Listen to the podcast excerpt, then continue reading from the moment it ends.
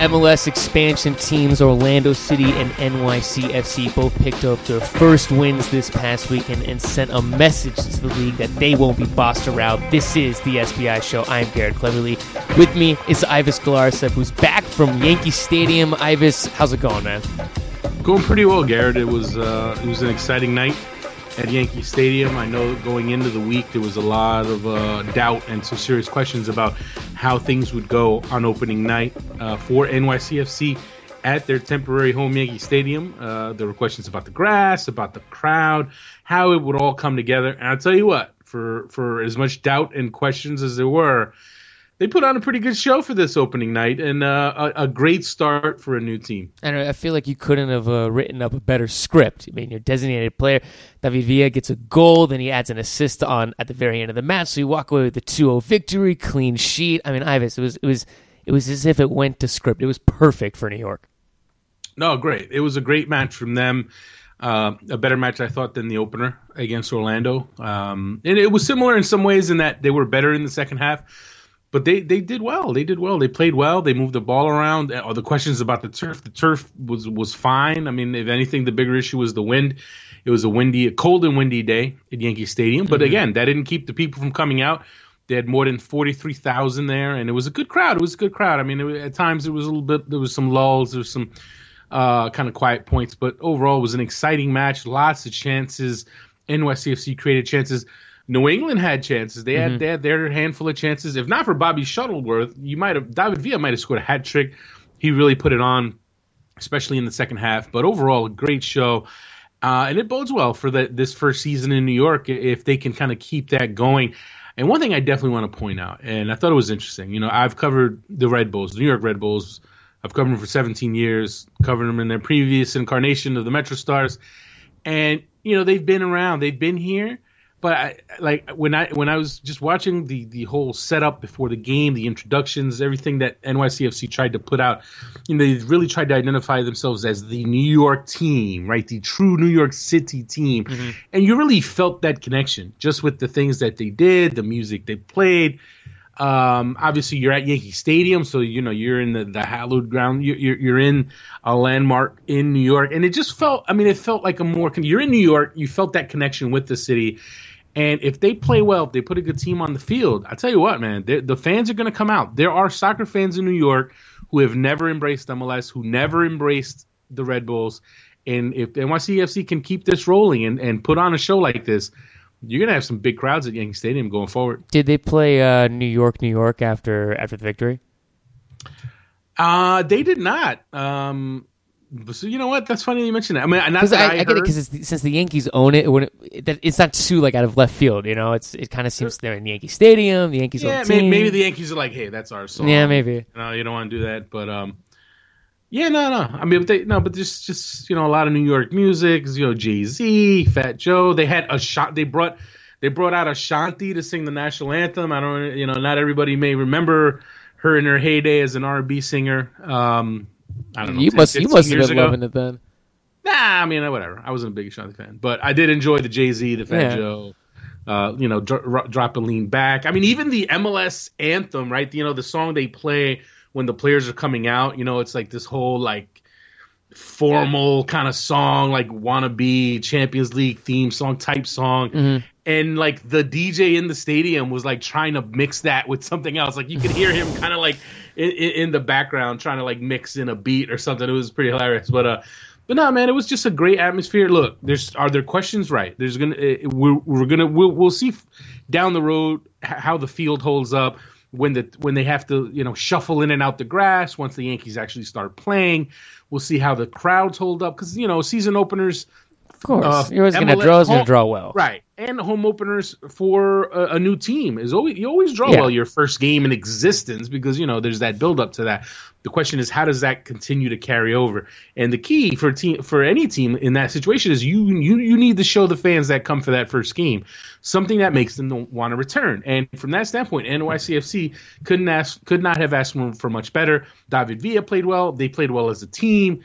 Um, and they put on a show. They put on a show, and I think you had your, you had a lot of casual fans who came to the Yankee Stadium on Sunday, and they they they will leave impressed. They will leave and and say, you know what, I want to come back here. I want to see another game here. There, there, there was something about this that was fun and worth coming out for. And hopefully, the next time they come, it'll be warmer, and uh, you know the team will be even better. Well, you know the, the one thing in life, as, as you know, back what you're saying is winning helps everything. I mean, New York continues to win. Yes, I mean those problems will be masked by the team winning. But when you look at the play on the field, though.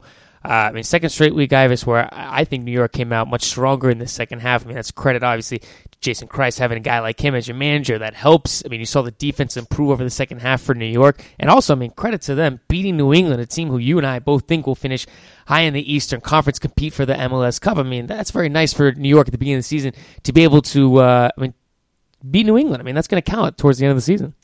Well, okay, not not to take anything away from them and the win. But look, New England right now, they're in a bit of a state of disarray. It's early in the season. They're still trying to figure a lot of things out. I mean, they had uh, they had some players. Jermaine Jones is still missing. We all know how important he is to their team. Lee Nguyen just got back. He got into the starting lineup. He didn't look himself. Uh, you also had several other players that were missing out of lineups. Teal Bunbury did not dress.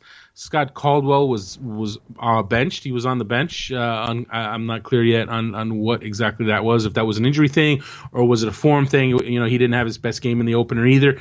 Uh, so uh, there was some shakeups there for New England. I think their defense is still trying to sort things out. The whole Andrew Farrell, Jose Gonçalves tandem, they're still working that out. How how they're going to work.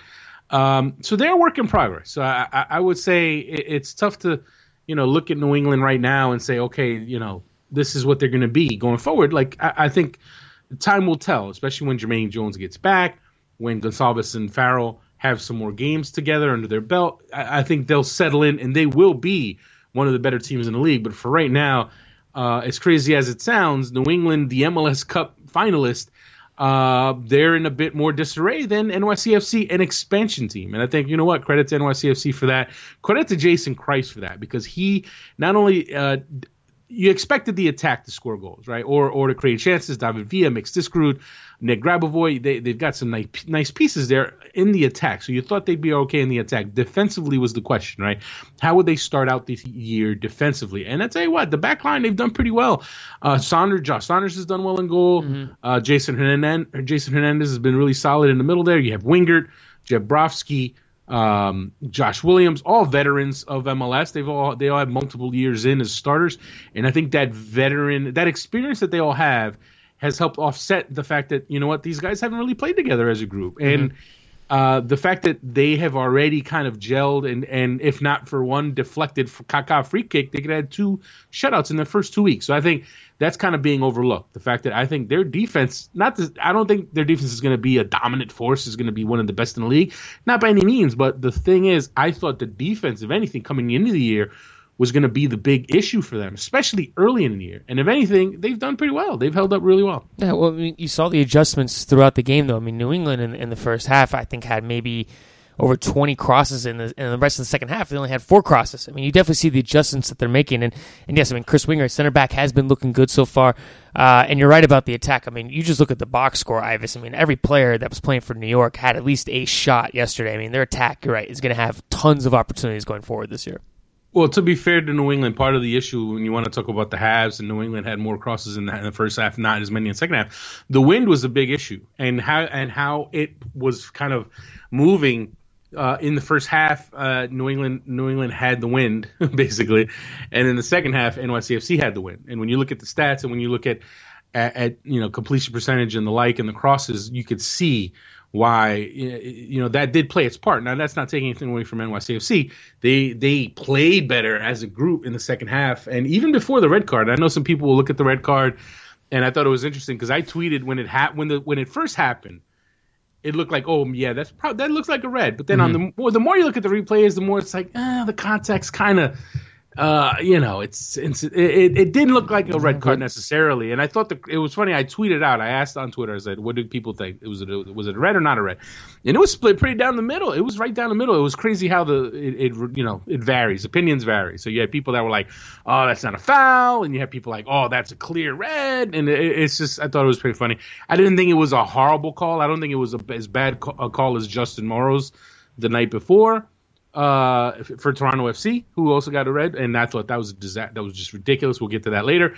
Um, but even before that red card, NYCFC was putting it on New England. David Villa had three shots on goal for some outstanding saves from Shuttleworth before the red card. So they were already putting the pressure on New England. Mm-hmm. But then once the red card happened, that was it. That was it. And uh, oh. NYCFC credit to them, they really went for it and they and they came away with the win. Well, you know, it's one of those things that you know, in, in, the heat of the moment, final defender making contact, yes, uh, was a little soft on Khiry Shelton. I, I will agree with you on that. But, you know, referees don't have the power of uh, of replay. Also, I mean, unless you're San Jose, you're the only team that can somehow come back being down. Um, moving over to the West Coast, Ives, LA Galaxy, Portland Timbers. It looked just like it was Portland's day until Alan Gordon does it again. I think it's his third goal for LA.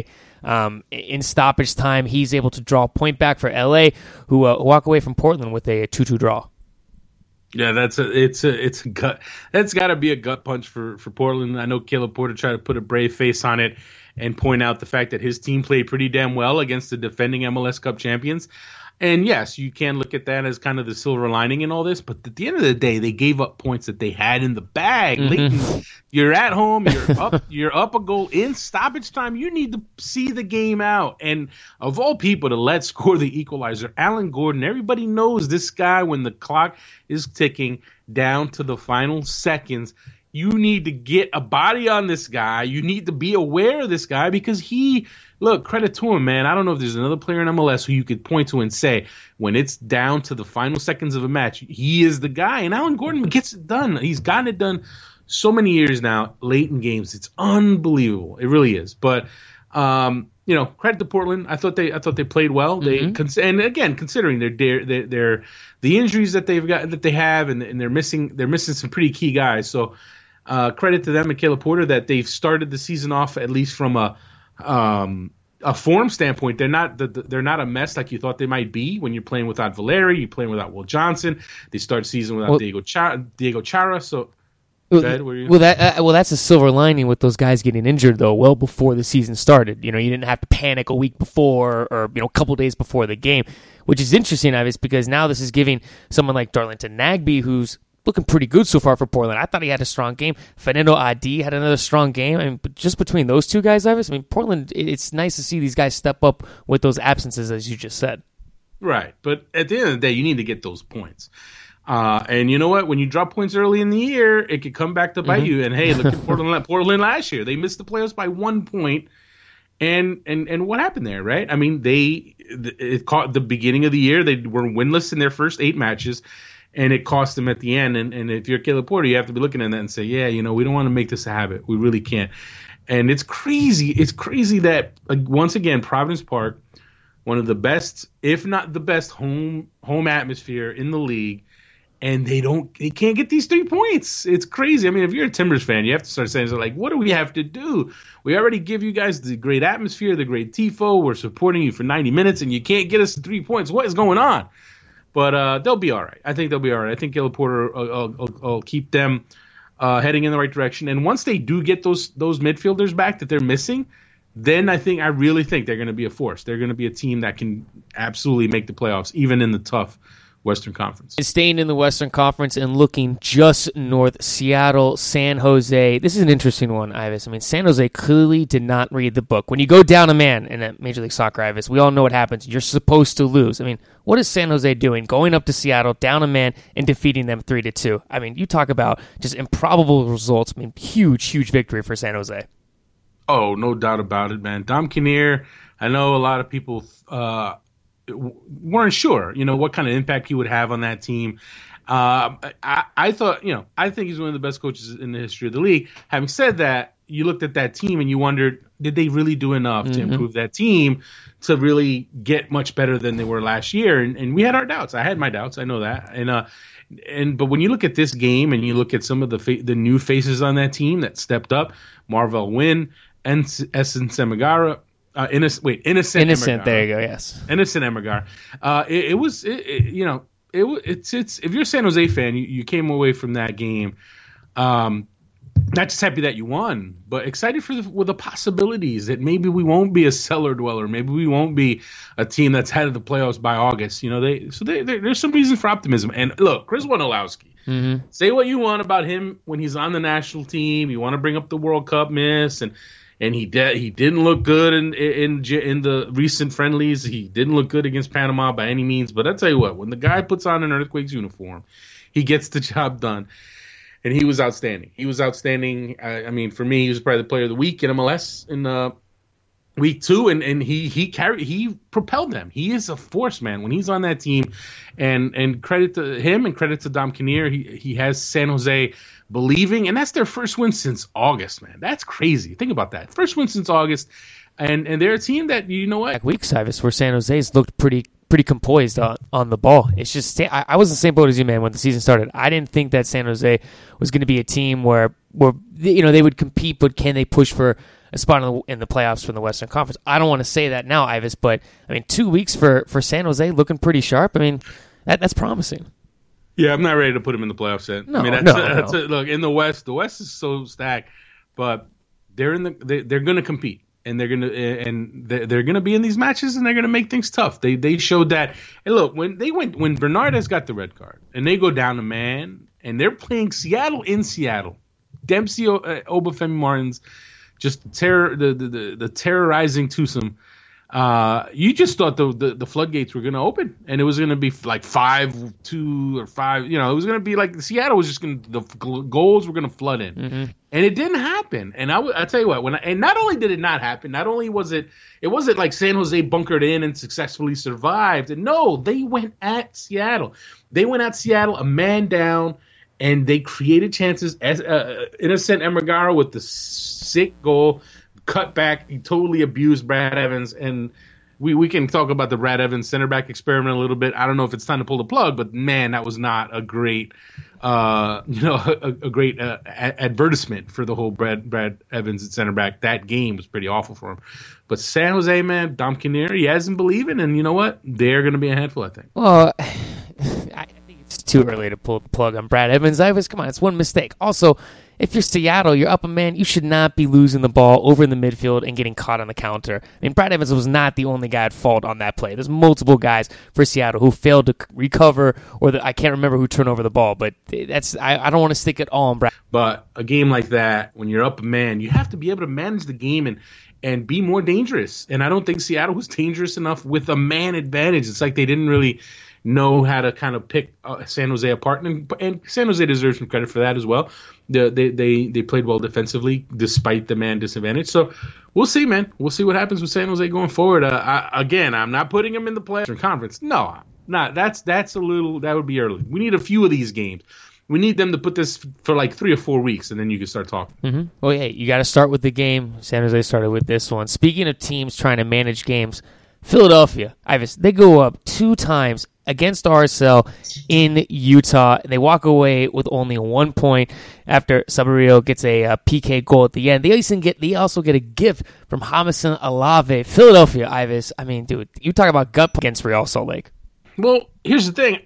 I don't know how upset you are if you're you if the you're the Union because if you're coming away from that game, you're thinking, you know what, we should have won that game, but the referee blew the call. The referee gave a phantom penalty and gift wrap Real Salt Lake a tie. I mean, if you Jim Jim and not to make matters worse, Luke Mulholland, the player who was fouled on the, fan, the supposedly fouled on the phantom penalty call against Maurice Sadu, after the match, he even said he didn't think he didn't think it was a penalty. So that I mean that that just puts salt in the wounds right there, where the guy who it was drew the penalty even says he didn't think it was a penalty.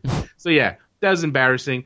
And it's a tough one because look, Philly to go to, go to Rio Tinto, and I know this isn't the same RSL team of years past, but to go there and early on in that game, RSL was in control, right? They got they had that free the free kick goal. They're up 1-0. They're looking like they're gonna just win at home, like they always seem to do. But no, then a couple of weird, odd bounces, a couple of mistakes, and before you know it, it's two to one. It's it's uh, it, it looked like it was the Union's night. It looked like it was the Union's night, but uh that that penalty, man, that penalty really changed changed it because I think the Union would have would have closed it out. I really think they would have. Um, but ends up it ends up tied. I think for me, if I'm if I'm the Union, I'm coming away feeling pretty good about this game. Not not just because you got a point on the road, but uh, their, their new forward, the Venezuelan striker, scores a pair of goals. And look, it's not like he dribbled the defense and scored golazos, but he hustles and he converts his chances. And you're Philly, you've needed a forward that you can rely on to to, to manufacture goals and he's looking like he could be a guy to do that. But okay, how happy can you be if you are Philadelphia? Though I mean, you, you play Colorado at home to a draw, a game that I mean, look, if Philadelphia, if they want to start the season right, they should be winning that game. And this game right here, another draw. I mean, Philadelphia has to be kind of angry at themselves after only having two points in six and two points in two games. Where mm, they should have no. six. They should have six. These, these are two different, entirely different games, right? The first game you're supposed to win at home against a bad Colorado team. That yes, they came away from that and like they should be upset that they that they laid an egg. They laid an egg in their home opener. However, that the game they played on Saturday in at, at Rio Tinto, I mean that was a good game. They played a good game, and they deserved a better result than they got.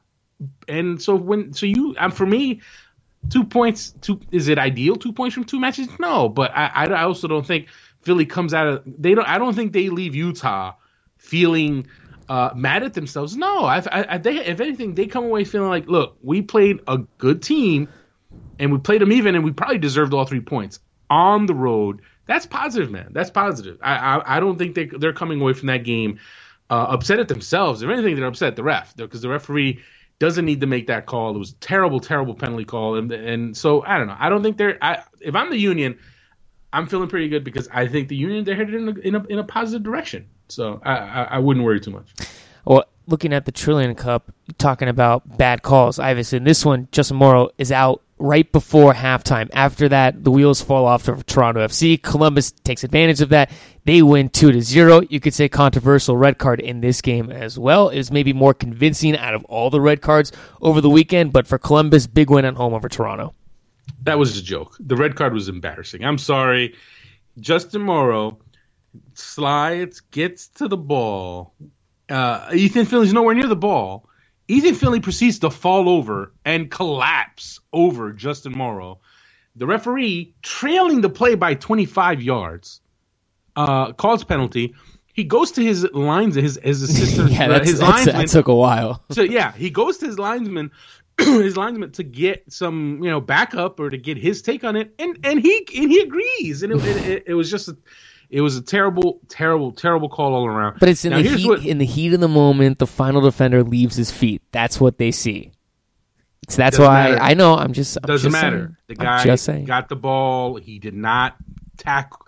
He did not go into Finlay. Finlay went into him. It's, it's, it's, it's ridiculous. Like it, it's not even worth discussing. Here's what I will say and and before any Columbus fan, uh, crew fans are like, "Oh, you just hate the crew." Look, I thought the crew crew or the the crew were clearly the better team before the card. They were in control of that match. Toronto FC, they seem to play like they came in there playing for a draw.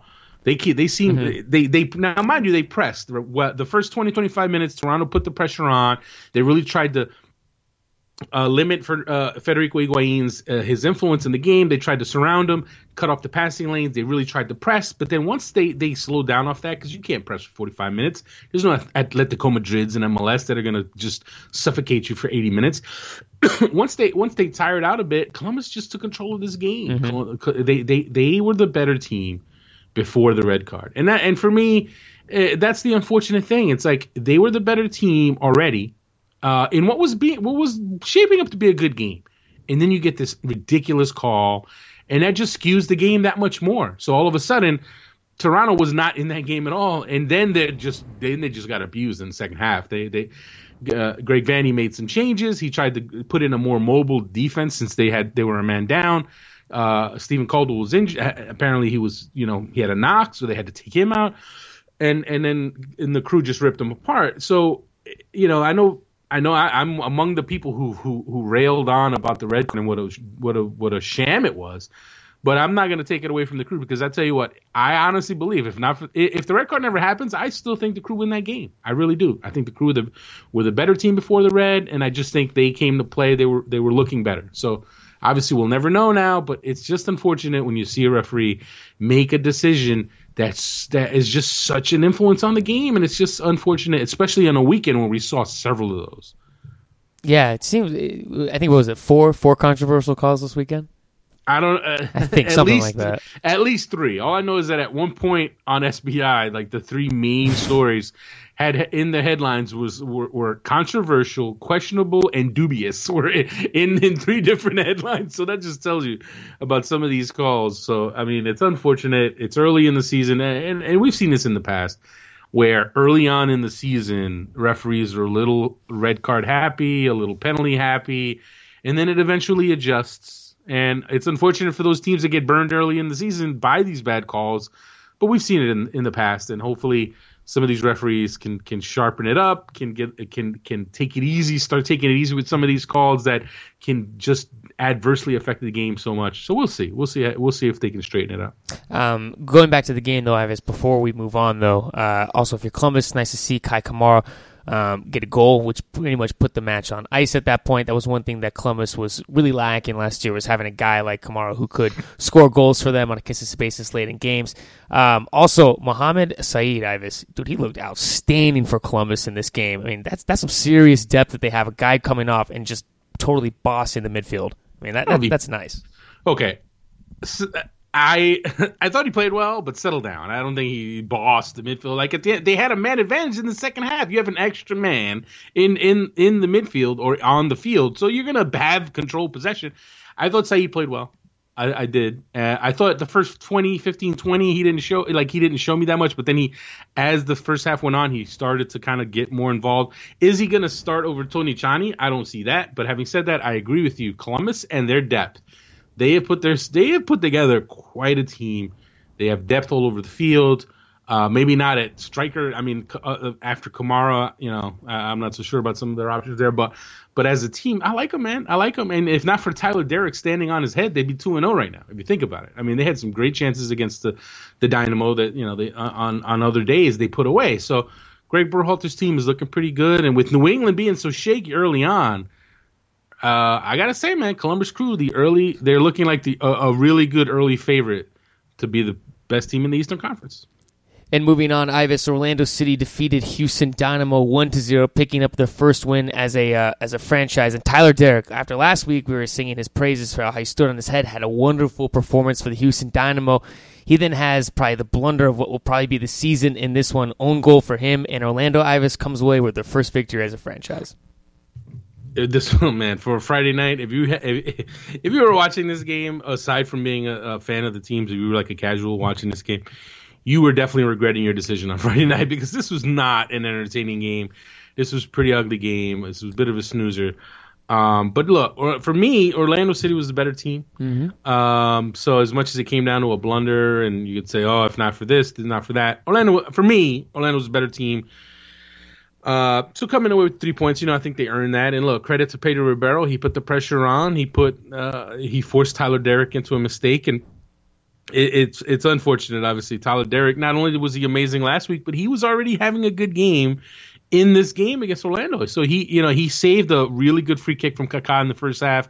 Uh, that you know was almost a goal if he doesn't make that save, and and you're thinking, oh, here he is again. He's having another great game, and then boom, he gets, you know, he he, he commits that error. And I, I know, look, I'm not saying it's not Deric's fault. I'm not. It is absolutely his fault. But for me, you know, when I watched that play and I watched it over and over, watched the replays, watched it over and over, I just didn't think David Horst needed to be passing it back to him. I thought David Horst had other options, and I just think, you know what, for as defenders go, you can't always just rely on the pass back to the goalkeeper. Like you're a professional, you're a professional player. You should be able to pick out a pass forward uh, especially when you have as much space to work with as he had. I know Ribeiro came in and pressed him, but I thought I thought Horst gave up on that way too early to get, send it back to Deric and put him in that position. So I just think I'm not putting it on uh, on Horst and saying it was Horst's fault completely, but he, you know, I'd like to think that you know, or hopefully, if you if you're them, if you're a horse, you're thinking next time, like you know what, maybe I should have just tried to make a play. I mean, I'm a professional soccer player. I should be able to pass forward and find somebody instead of wheeling around and sending it 45 yards back to the goalkeeper. I thought that was honestly, I thought that was a bad play. But Pedro Ribeiro, credit to the guy. He hustled. He closed down uh, Horst, and then he ran down and, and closed down Deric. I uh, thought he did a great job. Kaká wasn't his best game. It, it, wasn't, you know, Houston clearly came out to to really try to neutralize him, and they did a good job in that regard. But I think I, I still thought Orlando was the better team. Mm-hmm. I think Orlando's a team that's going to try to play. They're going to try to knock it around. They're going to try to combine. Um, there's some there's some creativity there, some originality there. There's some attempt to play an entertaining style of soccer. Houston, I do not see that. I think Houston, man, they I don't I, I just I know they won their first game. I know Giles Barnes scored a nice goal, but let's not forget, if not for Tyler Deric, Columbus probably walks away with a pretty comfortable victory in that game. Now you fast forward to this Orlando game. Houston didn't look good. They they showed a little more toward the end of the game when Orlando was kind of sitting back on the lead. But before the goal, I mean, what did Houston show? They showed nothing. So I mean, they need their they need Cubo Torres in a hurry. I mean, I don't know when he's going to get there, but they they need he's they not need to get there till the season ends in Mexico. Well, well, yeah, now, right? I mean, after Cubo, he just scored for Chivas, so did any chances of a he scored a winner for Chivas, a big, big goal for them. So that that any you know any hope they had of him coming back early pretty much died with that goal. Uh, but I don't know, man. I, I just I don't know Houston. I don't know about them. I really don't. I just don't think that they, they're missing something. They're just they need a little more in the creativity. They they just don't have that guy. They don't have that number ten. When you have Garrido and Clark in the middle of your midfield, you're just not going to get much creativity. Well, and, and, that's the thing that we talked about in the season preview. Houston lacking that guy who can take over the game. I mean, Cubo Torres will arrive halfway through the season. I mean, is that going to put Houston in the hole too much? MLS is crazy; anything can happen. But um, you do wonder uh, about that. Vancouver Ives defeats Chicago one to zero. Um, for Chicago, it's it's another kind of lackluster game from them. You did have some positive moments. Um, but uh, Octavio Rivero for Vancouver, Ives, that's back to back games with a goal for him. I mean, he, he looks pretty deadly for Vancouver right now. I don't know if I use the word deadly because he actually had some other looks that he he he just completely whiffed on. I mean, he looks promising. I, I, think that's a better word. Deadly's. I think we could put deadly on the shelf for now when it comes to Rivero. Chicago though, were they better than the opener? Yes. You couldn't really get much worse, but they were better. They showed some. They showed a bit more. They showed a little bit more. But man, I don't know, man. I don't know if they're gonna put it together. I don't know if I don't know if it's gonna come off for Frank Yallop. I mean, it's obviously two games in. You're not gonna write them off completely, but uh, the face that you're seeing in uh, Frank Yallop show uh, now, like the if you watch that game and you saw that face, we've seen that face before in Frank Yallop when things are just not going well. I remember when he was the coach of the Galaxy, and and and, and you know when when things turned sour a little bit in San Jose, uh, you kind of know by looking at his face that things are not going well. And I don't know, man. I don't know if Chicago has it. I don't know if they're going to turn it around, and and are they going to be the worst team in the league? I don't know if I go that far, but the, the, I, I, if I recall correctly from our previews, I, I, I said it's either going to come together and all these all these foreigners, uh, you know, they, they, they fit, or it's going to be an absolute disaster, and it's not looking good right now for Chicago. Uh, in Dallas, FC Dallas defeated Sporting Kansas City three to one. Blas Perez had a brace in this one. Fabian Castillo had a goal, and Ives Dallas just they they gave it to Sporting Kansas City in this one. Man, they played very direct. Michel had a great game for Dallas, and uh, and a big win for Dallas. Man, three to one over Sporting Kansas City. They played well. I mean, I don't know what I say gave it to. They they they were better. But then look, that goal, the free, the goal that was uh, where you had half of the team offside, and that's not, and that's barely an exact. That's not even a real true exaggeration because there were five FC Dallas players offside, and Blas Perez was probably the second most offside player of them all, and he is allowed to score a goal that really definitely impacted the match. Having said that, Dallas looked pretty good, even with like the, not to take anything away from them, they look good. They, you know, to start this season, Dallas looks pretty damn good and and I know uh, I didn't necessarily give them too like too much chance of of improving a ton off of last year, but right now they're looking pretty sharp. Blas Perez has come in with some real intent, like he really he looks like he's going to have himself a big year. Uh, but that call, man, you hate seeing that call. Kansas City, man, they could have been right in it. Dom Dwyer with a penalty miss. He's the, the, the curse of the wedding ring is lingering for him. You have to start wondering what's going to happen there. Um, that was yeah, no. that was as bad as poor of a penalty kick as you could possibly take. Yeah, man, he's uh, Chris yeah. Seitz was like already like he was laying down, the, sipping a martini, and, yeah, the, and then the penalty came. Yeah, he was he was he was on the beach, Ives. It was yeah, it was pretty bad. It was pretty bad. But look, if you're you know KC, you know obviously Matt Besler's out. Uh, you miss him. Uh, they, they're still kind of sorting things out. I mean, I thought they, I still think they're going to be better. Um, but it hasn't been a great start to, start to the season for them. But FC Dallas, man, Oscar Pareja, he deserves quite a bit of credit because he has them looking really good right away. And moving over to CONCACAF Champions League, Montreal Impact is in the semifinals. They play at home on Wednesday. And Ives, how much of a chance do you give them of moving on to the next round? Uh, I think they have a they have a decent chance. Um, I, am going to go slightly less than 50-50 only because of Justin Mapp's injury. If Justin Mapp hadn't ha- suffered the injury that's going to keep him out four months now, mm-hmm. uh, I would like to, I, I would have put him at right about 50-50. Alajuelense, as we saw against DC, they're they're a team that they can put it on you with their attack. They got a really quick attack, really dynamic attack. They can overwhelm your defense. DC's defense is better than Montreal's, and, and they put it on DC. Um, so we'll see. We'll see. I, I mean, I think it's going to be worth watching. Uh, but Justin Mapp, you know, you wonder how Montreal uh, copes with that because Mapp was a real was a real force. You know, he he's a real factor on this team. He's someone who can keep the ball. He can go at he can go at people. He's pretty fearless on the attack and he's really good on the ball. But without him, now you kind of you're unbalanced a bit because you know one of the reasons I think Dilly Duka was able to kind of find some success and find some space to operate is because Justin Mapp had to keep other opponents honest. Now without Mapp there uh, I think it's going to be tougher for Duka and the rest of the Montreal uh, attack. In this past week, Ives reports came out that Minnesota United has now become the front runner for the new expansion team. There were two bids from Minnesota. The reports are saying that Minnesota United may possibly get it. Uh, Ives, what does this mean for the rest of the league, especially for the other um, expansion cities that are vying for one of those spots? Well, I think we always knew there were going to be two teams, and uh, Minnesota was always a really strong contender. If anything, the only question was how it would play out because you had two competing bids in the same market.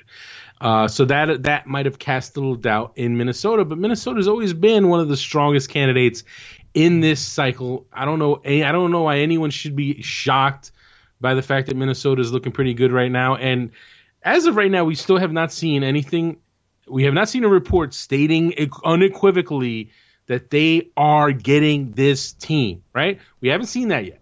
Now, when we see that, then we can kind of start casting things in stone. By all accounts, it's sounding like it's pretty good. It's sounding like they're looking like the front runner now that MLS has kind of sided with one of the ownership groups in Minnesota. Uh, and you know, it's good to see Minnesota, United uh, win out if that is in fact what's happened out of those two bids because you know Minnesota United they have they've run a team they've had a successful team a championship team in NASL great fan base there. They they already have kind of an established fan base there and you know how important that can be.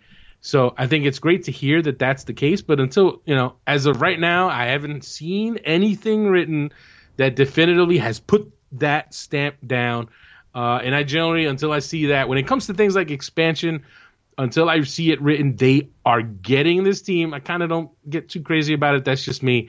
Uh, I still remember however long ago it was when I wrote I wrote Seattle was getting their team, uh, and and and I, back then I could never have imagined what Seattle would become. It's amazing, amazing the, the, the support they have there. I think Minnesota will be a great market, and uh, if they if they do choose it, and it, it's a it's a worthy it's a worthy city, man. It's one of the best cities in America in terms of supporting soccer. You see it with the ratings, like World Cup things like World Cup ratings. Uh, I always used to say it when it came to SBI, uh, and I would track uh, the cities in America and ha- how they, you know, where the best traffic would come from. And Minnesota, Minneapolis was regularly the top, either, number one or number two among non-MLS cities for traffic to SBI, and and, and it just kind of, you know, there is a strong uh, fan base of, of, of soccer fans in that market. So I think that'll be great. Uh, what remains to be seen now is if Minnesota is that team, then who's next? Because Miami has always felt like they were they were pretty much a shoe in if they could sort out their stadium, but they still haven't sorted out their stadium. And if Miami doesn't get their act together, I'm looking at Sacramento. Sacramento, yeah. and, and, you know, I think a lot anyone who's been paying attention to what they've been doing for the past year with that USL team, the, the, success that they've had, and now more recently with the way they've been bolstering the ownership group, uh, you know, the expansion group that that is supporting their bid. Sacramento is a is a really good is a really good bet, and I can tell you right now, uh, if you're listening to the show on SBI on Monday, a little teaser for you. We will be dropping a story on the Sacramento bid, uh, just kind of some background and, and, and a good a good summary of the bid and how they've come along and how this team and this market have really jumped to the forefront of potential markets. When you think about three years ago, even two years ago, Sacramento wasn't even uh, considered a possibility. Like you didn't hear anyone talking about Sacramento two, two, three years ago. Not, not at all. Now Sacramento is right in that conversation. Uh, for my money, they given what's going on with Miami and how unsettled the teams in Miami, for my money, I'd go Sacramento to be the next team after Minnesota. And if anything, I think MLS is going to wait and try to announce both because if Miami falls flat in the next couple of weeks, if you're MLS, why wait around? You already have no, a you, very enticing market in Sacramento. Uh, I like it, man. They, but you got the, uh, there are questions about San Jose now. It's pretty close to San Jose's market. Is San Jose fighting the Sacramento bid? Are they against it? Do they not like the idea of having to share that San Francisco kind of region? So we'll see, man. But if it were up to me, I would go Minnesota, Sacramento. I think it's been enough time now to wait for Miami. They need to move on. I agree. It's you know, especially you don't want to see Major League Soccer award Miami and use the same. Oh well, they do have a stadium coming type thing. I mean that that just obviously is not going to go well, well over with fans. But I mean the clock is ticking on David Beckham though, Ives, and, and this is and you wonder how long I mean, MLS gave 45 days. I mean, I wonder if that was also a warning to David Beckham in Miami. Look, you have 45 days to do this because you have to assume Major League Soccer probably will wait to the very, very last day of that timetable they set, and then finally, if Miami doesn't have it on that 45th day, that's when it's probably going to go to Sacramento. I don't think they're going to wait that long. To be really? honest with you, I know I know that's what Garber said, uh, 45 days, but I think it'll be decided before that. And that's something that just kind of came to came to my mind now. I mean, Beckham has that whole buying. He can mm-hmm. buy a team on the discount, right? He can pay 25 million or whatever it is. Now, if you're MLS and you can go sell your, you can go sell Sacramento a team for 75 to 100 million dollars instead of selling it to Beckham for a question, along with a questionable stadium project at 25 million. Who you think? Who would you rather sell to? I don't know, but I'd rather make an extra 50 million. So I don't know, man. I think my for me, I just do not see the Miami bid getting its act together because it's how long has it been already, right? How long can you wait? MLS need to, needs to just move on. I really do. I think that's what need, they need to move on. And later this summer, the United States men's national team will competing in the 2015 CONCACAF Gold Cup. I was last week. The draws for the groups did eventually come out. United States is now uh, United States sorry has been in Group A, but they're now with Panama, Haiti, and Honduras or French Guiana. That's a termination between those two teams will be that four spot. Um, but for the U.S. Ives, that's their group, and they begin play on July 7th and uh, at Toyota Stadium in Frisco, Texas. Uh, tough group, man. Tough group. Uh, I think for me, it's the toughest group. Uh, I know Honduras still has to qualify, but I, am pretty confident they're going to qual- qualify. Uh, I don't think I don't have much doubt about that at all. No offense to French Guiana. I mean, the, you know, anything's possible in this sport, obviously, but if Honduras wins as expected, I think you you, you know when you want to talk about the which group has the toughest three teams in it, uh, I think you got to go U.S. Uh, Panama, USA, Panama, Honduras. I think it's yeah. the best threesome in the group. Um, the, the group B with Costa was it Costa Rica, Canada, Jamaica, and El Salvador mm-hmm. is, is is an interesting one. I mean, El, Salvador is obviously it, it, they're struggling in the wake of all the suspensions, the match fixing suspensions. They're still kind of trying to recoup, recover from that. Uh, that's an look. Mexico's got the easiest group. I think everyone agrees with that. I, I don't think anyone has any doubts about that. But I, I, like the group for the U.S. because you know what, you, you want to have some tough matches in the in the group stage. You want to get tested.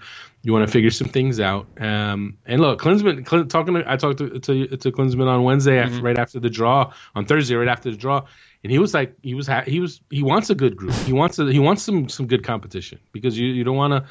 You know, you, you don't want to wait to the knockout rounds. And anyway, uh, you don't you don't want to wait till the knockout rounds to, to, to get tested. You want to get tested early on, and they're going to have a couple of tough tests, man. Honduras with with with, with Pinto, uh, the former Costa Rica coach. He's now the coach of Honduras. We know what he can do with a team. Uh, and then you have Panama, which they still have a lot of those same guys that, that have been around forever in Penedo and Perez and, and, and a lot of the same veterans who've been around since 2007. So good test for the U.S. I still think they're gonna they're gonna breeze through that. I think they're gonna get at least to the semis, and then we'll see what happens. I just want to say, hypothetically, if this Gold Cup wasn't in the U.S. and let's say it's it's being played in like Guatemala or Panama, does the U.S. advance still out of the group? Yeah, I think, I am just it's interesting. Just I don't think that's I don't really think that's uh that's an issue. And and and and there is no U in Panama. It's there's an A at the end of Panama. It's Panama. Oh, what it's did not, I say? I said you, yeah, you, you, you, always say you say you say it like enema. Panama, you say it like Pan- enema. Panama. Yeah, I think I just say it really quick. Panama. Yeah, pan- uh, like Panama. Ma. Yeah, ma. Yeah. Panama. There you go. But you, but you say it like enema. Oh, That's no. how it sounds. Well, we all know I can't talk, so I mean, I was surprised. Um, but I, I mean, also, I mean, that goes to what kind of, I mean, look, Jurgen celebrating the tough group. I mean, that obviously goes into the schedule for the U.S. men's national team in 2015. I mean, every person that they're playing going into the Gold Cup, the friendlies, I mean, they're all very tough opponents as well. No, no question. They he for him he, he he wants as many tough matches as possible because he's thinking big picture. He's thinking the World Cup down the road. He wants to test these guys as often as possible with as many really really tough matchups as possible. And Ives, another thing that Jurgen Klinsmann talked uh, about at the roundtable that you were at is the uh, very young Gideon Zelalem. And Jurgen said, I mean, pretty much straightforward, that he is ready for the senior team. As much as you and I always like to lower hype on younger players, I mean, Jurgen Klinsmann saying that this guy's already ready for the senior team. I mean, is that little is is he rushing that a little bit? I mean, what are your what are your kind of thoughts on that?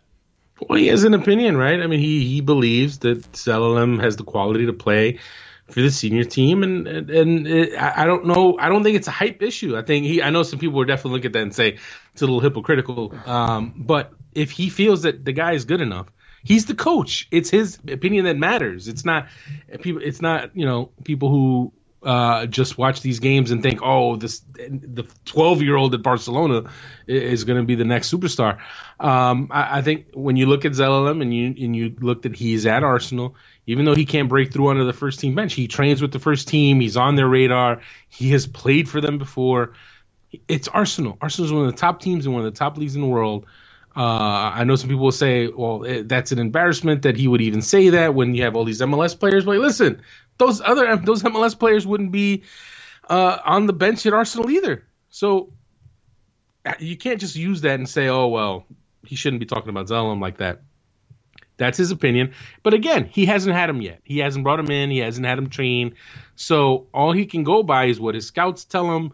What what what kind of the ratings that you have? Because you know Zelalem's playing. He plays obviously with, with Arsenal's youth teams, and, and, and they play some pretty high level youth in in their youth leagues that they have there. Uh, so there's obviously a scouting report on Zelalem, but how it would translate to the senior level, you don't know. You don't know until he's had a chance to train and he's actually had a chance to play uh, with the first team. Is it is it a little bit of hyperbole? Possibly, but again, we're talking about a kid that Klinsmann is basically trying to recruit, right? He's trying to recruit. So look at it as a recruiting pitch. If if you're trying to recruit a prospect, you're going to talk him up in the public.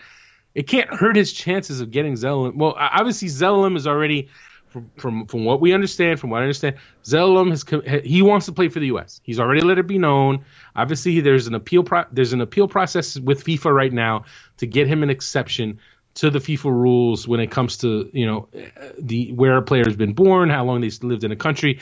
Under the current FIFA guidelines, Zelalem cannot play for the U.S. because he came here when he was nine, and then he left before he could stay the requisite amount of years that he needed to live here. Um, but obviously, he feels American. He wants to play for the U.S. Uh, he didn't come to America as an eight nine year old to like become a soccer star.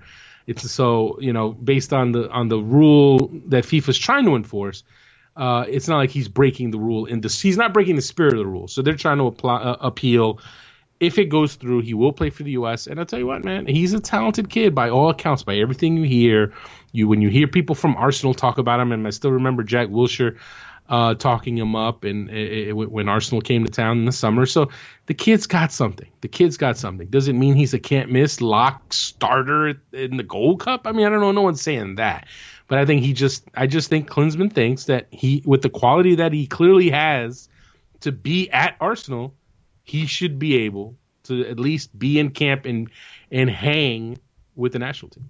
It's another thing that Jurgen talked about. Well, I'm sorry. Well, on the other hand of, of Zelalem, Jurgen talked about the patience of DeAndre Yedlin and him at Tottenham. You actually reported that he picked up an injury, which has kind of delayed his. Prog- I'm sorry, it hasn't kind of. It actually has delayed his progression um, in the Premier League. Ives, I mean, what's going on here? Is, is this a serious injury for DeAndre Yedlin?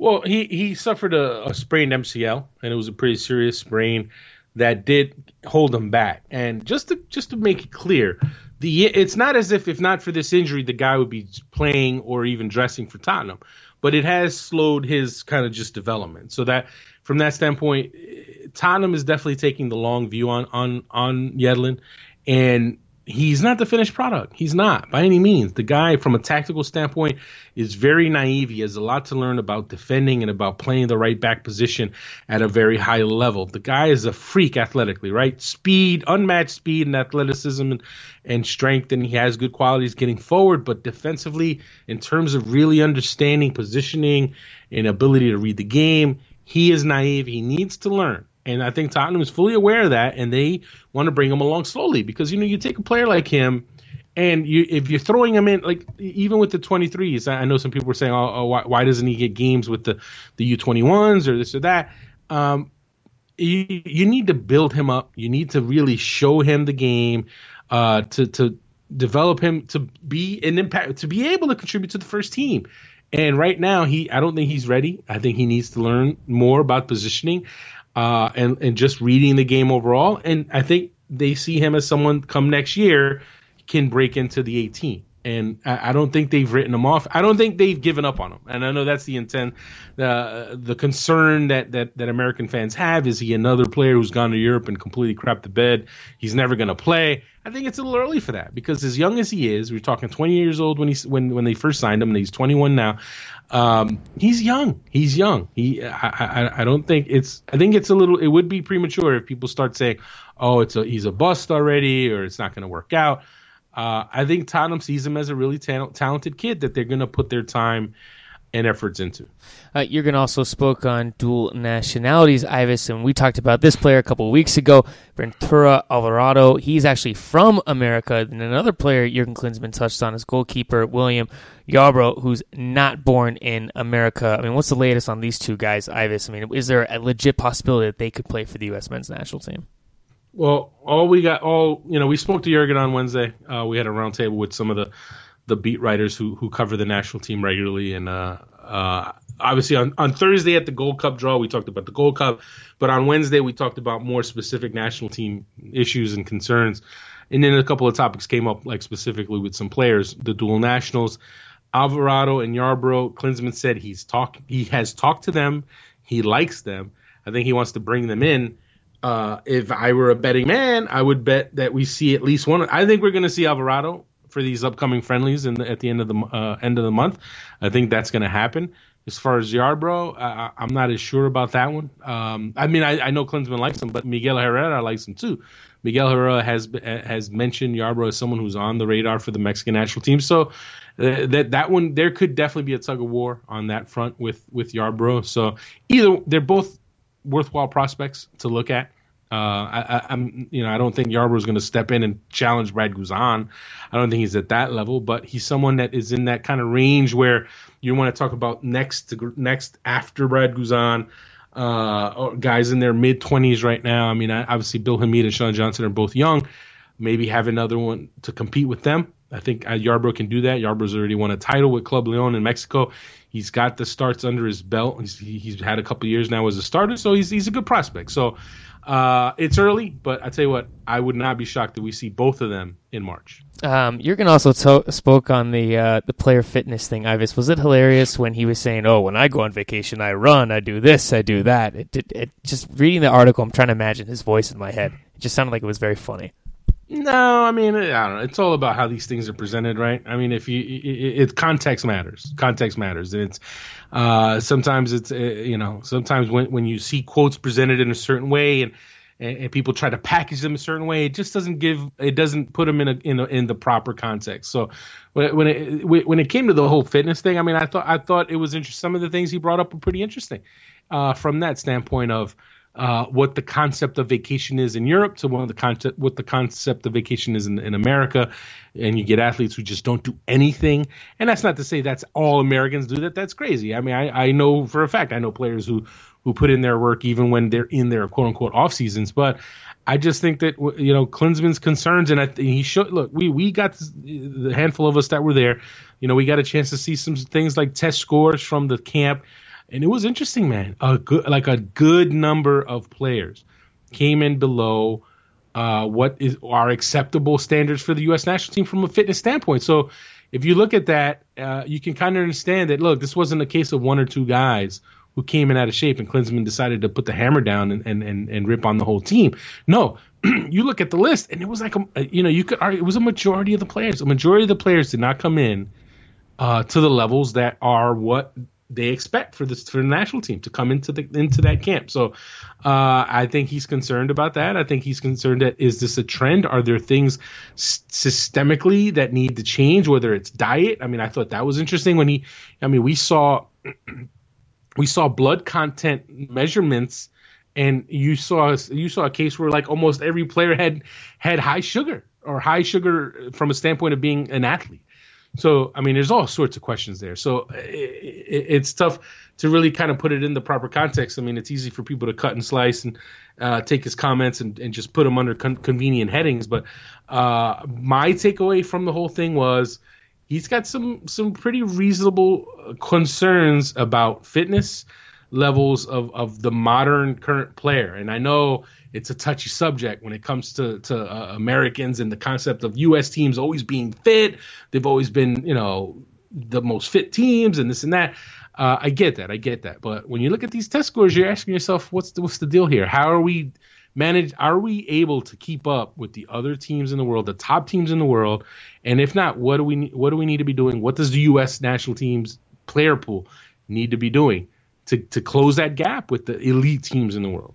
Well, I was keeping it focused on the national team front. We're going to drop down a few age groups to the U17s. Good news, Ives, is that they actually qualified for the FIFA World Cup. On the other hand, though, I mean, talk about the journey they went there. They, they were the driver's seat for their group. They lose to Jamaica, have to then play Jamaica in a, in a one game playoff to see if they can qualify. It goes into penalties. They defeat Jamaica five to four. I mean, crazy, crazy end result for the U17s. But like I said, more importantly, Ives, they are in the World Cup, which we played later this year. Talk about a heart attack. Right? I, I, mean, if you're if you're if you were a fan, if you were a U.S. fan and and you kind of bought into this team and you heard about all the talented players on it, and, and you wanted to see them go through, I mean, what a roller coaster! I mean, look, credit to first things first. Credit to Jamaica, right? Because it's easy to say, oh, you know, the U.S. should beat Jamaica. They should cr- crush them. They should kill them. We don't know how good this Jamaica team is, right? When you talk about U17s from that level, uh, you don't know. Maybe this was a good Jamaica team that, you know what, uh, all things being equal, they might be even better than some of the teams that, that end up qualifying for the World Cup. The U.S., the the thing that really I think hurt the not hurt the U.S. but maybe misled some people into thinking just how dominant they could and should be they their schedule was laid out in a way where they played the tougher teams later in the tournament. Mm-hmm. So they feasted on the weak sisters early on. They put up incredible numbers, and you're looking at that and thought, oh man, they're going to crush everybody. But then guess what? They played Honduras later. They tied them. Uh, Christian Pulisic missed the game with an injury. Then they go play Jamaica, and Jamaica is just an absolute handful. They Jamaica beats them in the in, in the first meeting, and they come right back four days later, still having that loss in their head and they couldn't break through. They went a second straight game without scoring a goal. And then you go to PKs, and Christian Pulisic, your best player, misses the first penalty. And at that point, I'm like, oh, they're doomed. This is happening. They're they're going to get eliminated. But credit to the, the U.S., they did not miss another penalty after that, and they got the job done. Was it pretty? No. Uh, but having said that, at the end of the day, getting in is what matters. Now they'll have that opportunity to play at a high at a high at, at the top stage in the world on for that age group, and I think it's a great opportunity. And I was re- for me, I, am you know I, am not ashamed. I, I will say it. I was rooting for them to win because I want to see Pulisic, Gallardo, Joshua Perez, Danny Barbir. I want to see all these guys playing against the best 7, 16, 17 year olds in the world at the World Cup because then we can really get a sense how legit are these guys? Because we all hear about how great Pulisic is, Gallardo is you know Haji Wright's name has been floating around forever. Now you want to you know you want to see how these guys can do on that level, and now they're gonna get, we're gonna get the chance to see that. Well, the uh, the World Cup will be played in Chile uh, between October 17th and November 8th, which will be later this year. So we'll get to see that, Ives. Um, with that, it wraps up today's show. Ives, before I let you go, prepare for the week ahead. Anything else that we need to talk about?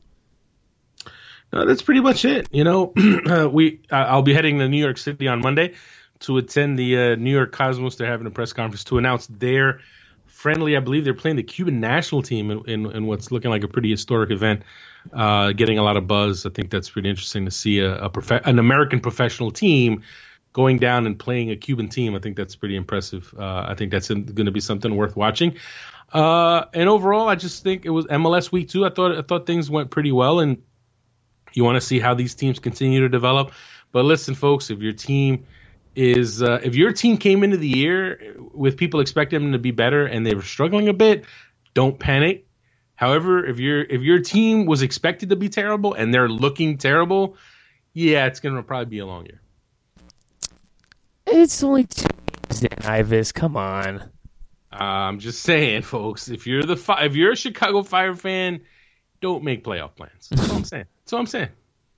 Why, why, why, why you gotta, why you gotta make all of our uh, Chicago listeners mad?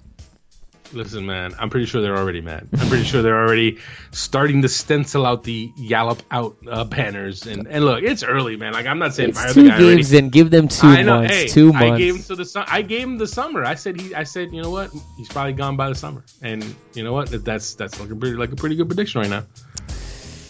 Ah, it's gonna be a long season, Ives. A long season. All right, man. Well, I'm gonna let you go. You have a good week, Ives, and I'll catch up with you later. All right. Yes, sir. And as always, everyone, thank you for listening. That is Ives Galarcep. I am Garrett Cleverly. This is the SBI Show.